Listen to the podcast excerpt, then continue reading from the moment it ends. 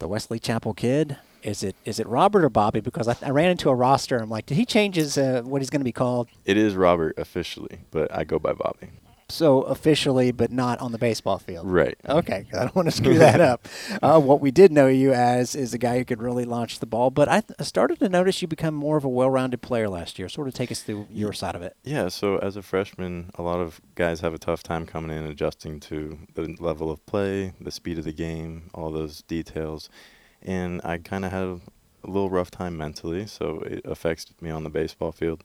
But over the course of this summer, going back, um, I've really grown mentally, and it totally shows on the field. Like you said, well, more well-rounded. I think that's just from a mental standpoint. Wow. But at the same time, I've grown physically. I've gotten stronger, faster, quicker, and I'm just looking to improve that well-rounded, well-roundedness. You know, you hear a lot, and I appreciate you sharing that with me uh, about the mental side of the game. Um, going from probably where you're used to succeeding and not having any hurdles, or not many to jump through uh, mentally. Um, how take people through that freshman year in college? How much it hits you? For sure, because in high school you were always looked at as that athlete. You you go to a Division One school out of high school, and you're the top what seven percent of athletes in high school.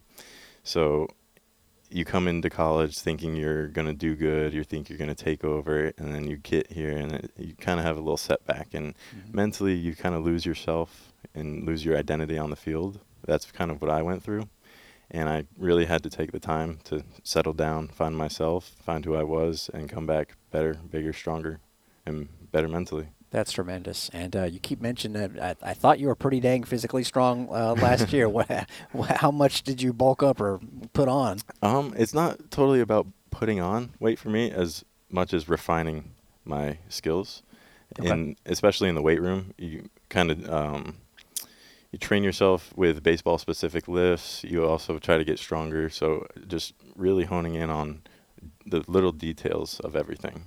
Give me a baseball sp- specific lift because it's it's to me it, there's only a certain amount of lifts. Not that I would do a lot, but uh, Well, there's different things we do here, s- such as like the basic lifts, such as squat, deadlift, front squat, those types of big compound lifts. Mhm. But then we also get into reverse lunges with elevated heel, like Okay. a bunch of different little things about stability, Oh. core strength, and torque. That's very important to me. So I've I've kind of grown to love that side of the game, and it's helped me a lot. so uh, torque. Uh, to me, that would almost benefit uh, a pitcher as For well. sure. Is that a big thing for them? Oh, definitely. All across baseball, rotational power is huge, and it's one thing we really focus on here is get getting stronger in the weight room, getting those hours in, and it shows on the field. I really appreciate the work, uh, you explaining it, and best of luck for it showing itself on the field this year. Thanks a lot, Bobby. For sure. Thank you.